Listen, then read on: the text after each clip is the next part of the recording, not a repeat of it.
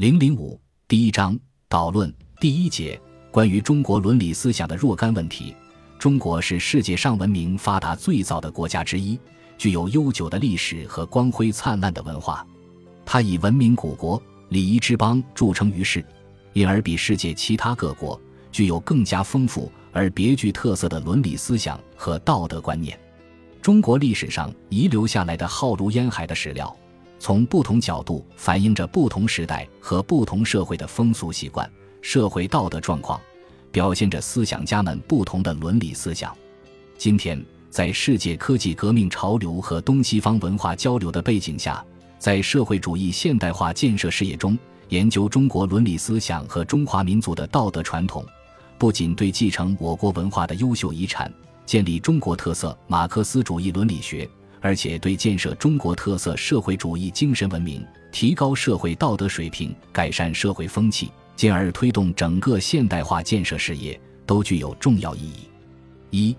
中国伦理思想史的研究对象。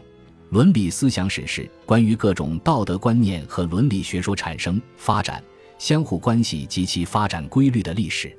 道德观念和伦理学说都是伦理思想的重要内容。二者既有联系，又有区别。从根源上来说，它们都来源于人类社会生活，是人们对自身道德关系的反思。但伦理学说比较深刻、全面，有一定的理论体系；而道德观念则比较简单、零碎，多散见于历史叙述、文艺思想、宗教思想、政治思想和法律思想中。研究中国伦理思想史。不能简单的罗列各种道德观念和伦理学说的产生、发展及其相互关系，而是要进一步寻找其中固有的必然联系，考察这些观念和学说是如何在一定的经济结构和政治制度的影响下发生、发展的，及他们之间如何相互斗争、彼此影响、相互吸收、前后承袭及其逻辑的必然的发展轨迹。一部伦理思想史，不仅应当有强烈的历史感。而且要有鲜明的伦理学特色，要能够详细的反映出道德观念和伦理学说在历史进程中相互斗争、相互吸收、前后相承、不断发展的历史面貌和内在规律。在很长的历史时期内，中国伦理思想一直同哲学、文学、宗教、历史、政治、法律等思想融为一体，直到十九世纪末二十世纪初。中国学术一直以经史子集分类，而未形成相对明确的学科划分，也不可能形成相对独立的伦理学学科。尽管经史子集中的不少内容都深刻地论述了有关人生价值、人性善恶、道德原则和品德陶冶的各个方面，但直到辛亥革命以前，中国却始终没有以道德学或伦理学命名的专著，《论语》。和《孟子》在一定意义上可以看作中国伦理学史上最早的两部伦理学著作，但其中也包含着大量的社会政治思想。朱熹的小学可以算是一本道德教育专著，他自称这本书是要回答做人的样子这个问题的。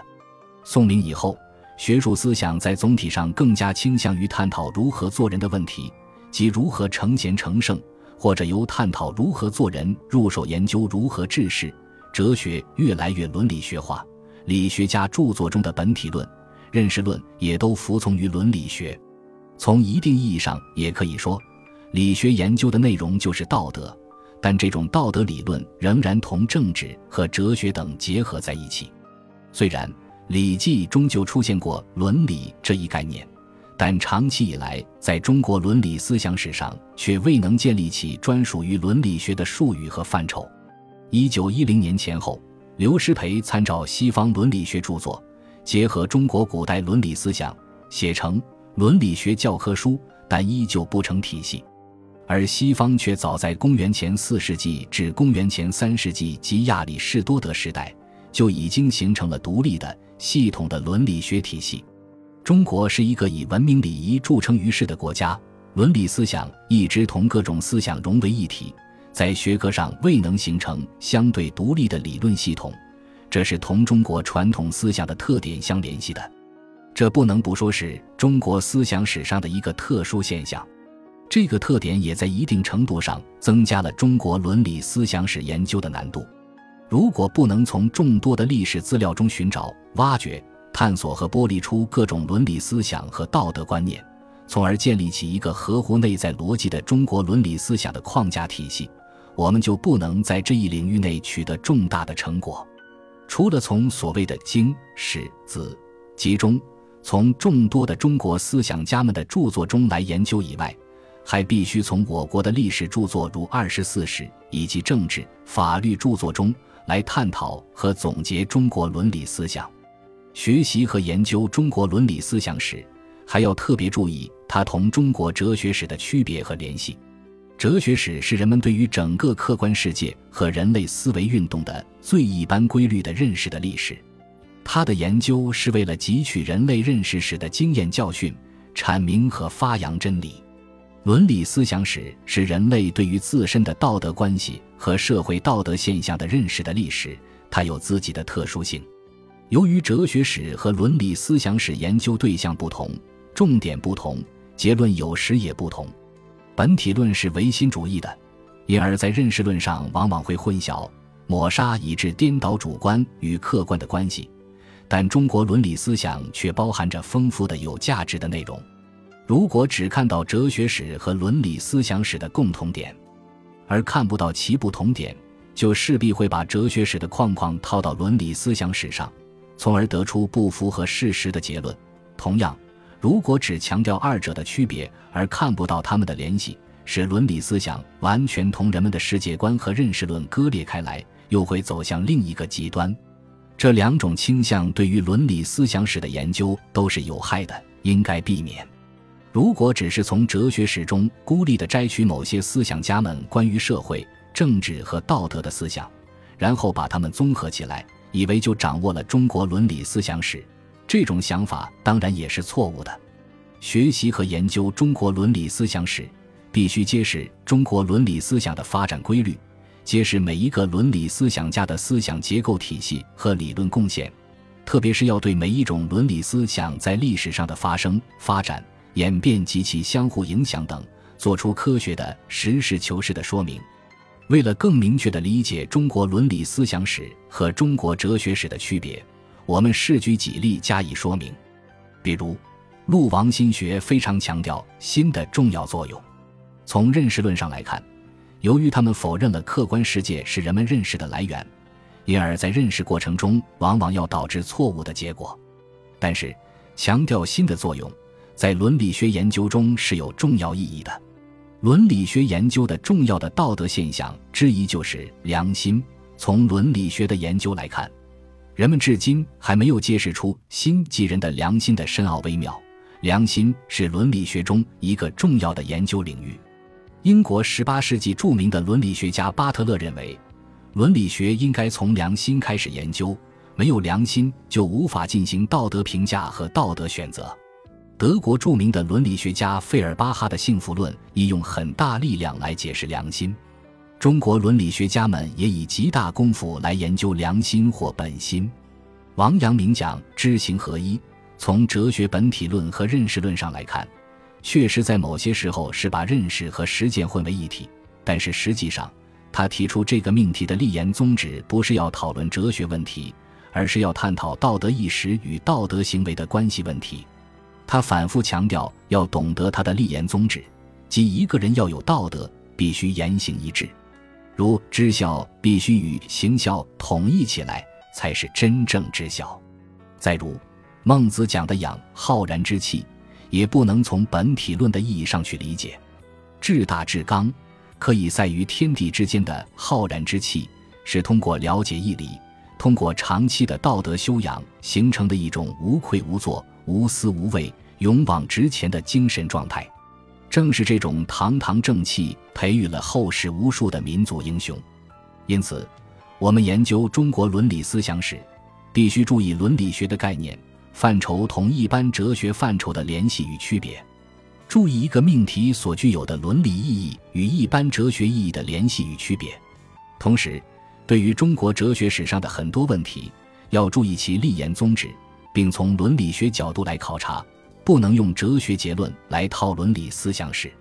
学习和研究中国伦理思想史，还必须特别注意，要在整个世界的格局中来考察中国的情况，在同世界各国伦理思想的比较中探索、概括中国伦理思想的民族特点，并以科学的态度分析、厘清其中的糟粕和精华。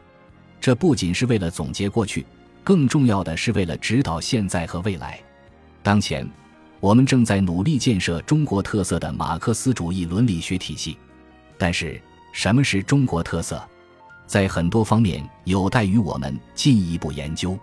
因此，我们特别强调，要在研究中注意中华民族的特殊的、独有的道德传统、民族习俗和民族心理。通过中西比较，揭示中华民族伦理思想的发展规律。恩格斯在《反杜林论》中曾经指出，善恶观念从一个民族到另一个民族，从一个时代到另一个时代变更的这样厉害，以致他们常常是互相直接矛盾的。注：马克思恩格斯选集二版第三卷四百三十三至四百三十四页，北京人民出版社，一九九五。这里所说的善恶观念，实际上可以看作是伦理思想的总称。各个民族、各个时代都有其对善恶的特殊理解和把握。过去的一段历史时期内，我们比较多地注意到不同时代善恶观念的差别，注意到阶级社会中不同阶级善恶观念的不同，这当然是正确的。但是在从历史发展、阶级区分来研究历史上的伦理学说、道德观念的同时，却往往忽略了道德观念和伦理学说的民族特性，这就是片面的了。我们知道，民族是历史上形成的一个有共同语言、共同地域、共同经济生活以及表现于共同文化上的共同心理素质的稳定的共同体。尽管每一个民族大体上都要经历原始社会、奴隶社会、封建社会和资本主义社会，而且每个社会。每个阶级都可能有大体相同的经济制度和政治思想，但是各民族都有其特殊的发展过程，形成了特殊的语言、心理素质和传统习惯，因而也就形成了特殊的民族道德。中国传统道德和伦理思想是中华民族在特定的经济、政治、社会历史条件下形成的。研究总结其不同于其他民族伦理思想的特殊性及其发展规律。是我们学习中国伦理思想时所必须特别注意的。近年来，人们强调中西伦理思想比较，表现出了思想的活跃和视野的扩大。确实，不了解西方伦理思想的发展及其主要理论，就不可能在更高的层次上来概括和总结中国的伦理思想。因此，通过中西伦理思想史的比较研究，可以更深刻。更准确地认识中国伦理思想的特点和价值，但是对中西文化，特别是中西伦理的比较，必须从发扬中华民族的优秀文化伦理传统出发，采取历史的、辩证的、科学的态度和方法，而不能采取褒西贬中、崇洋媚外的历史虚无主义的态度和方法。在比较中，要看到中国伦理思想在我国漫长的封建社会中。不可避免的有着维护封建统治、束缚人们个性的方面，同时也要看到其中所包含的富有生命力的精华。我们之所以要进行中西伦理思想的比较研究，其主要目的就是为了更准确、更完整、更全面的概括我国伦理思想的规范和范畴及其特点，以期建构起富有民族特色的、能推动中华民族走向现代化、走向世界。走向未来的伦理学体系。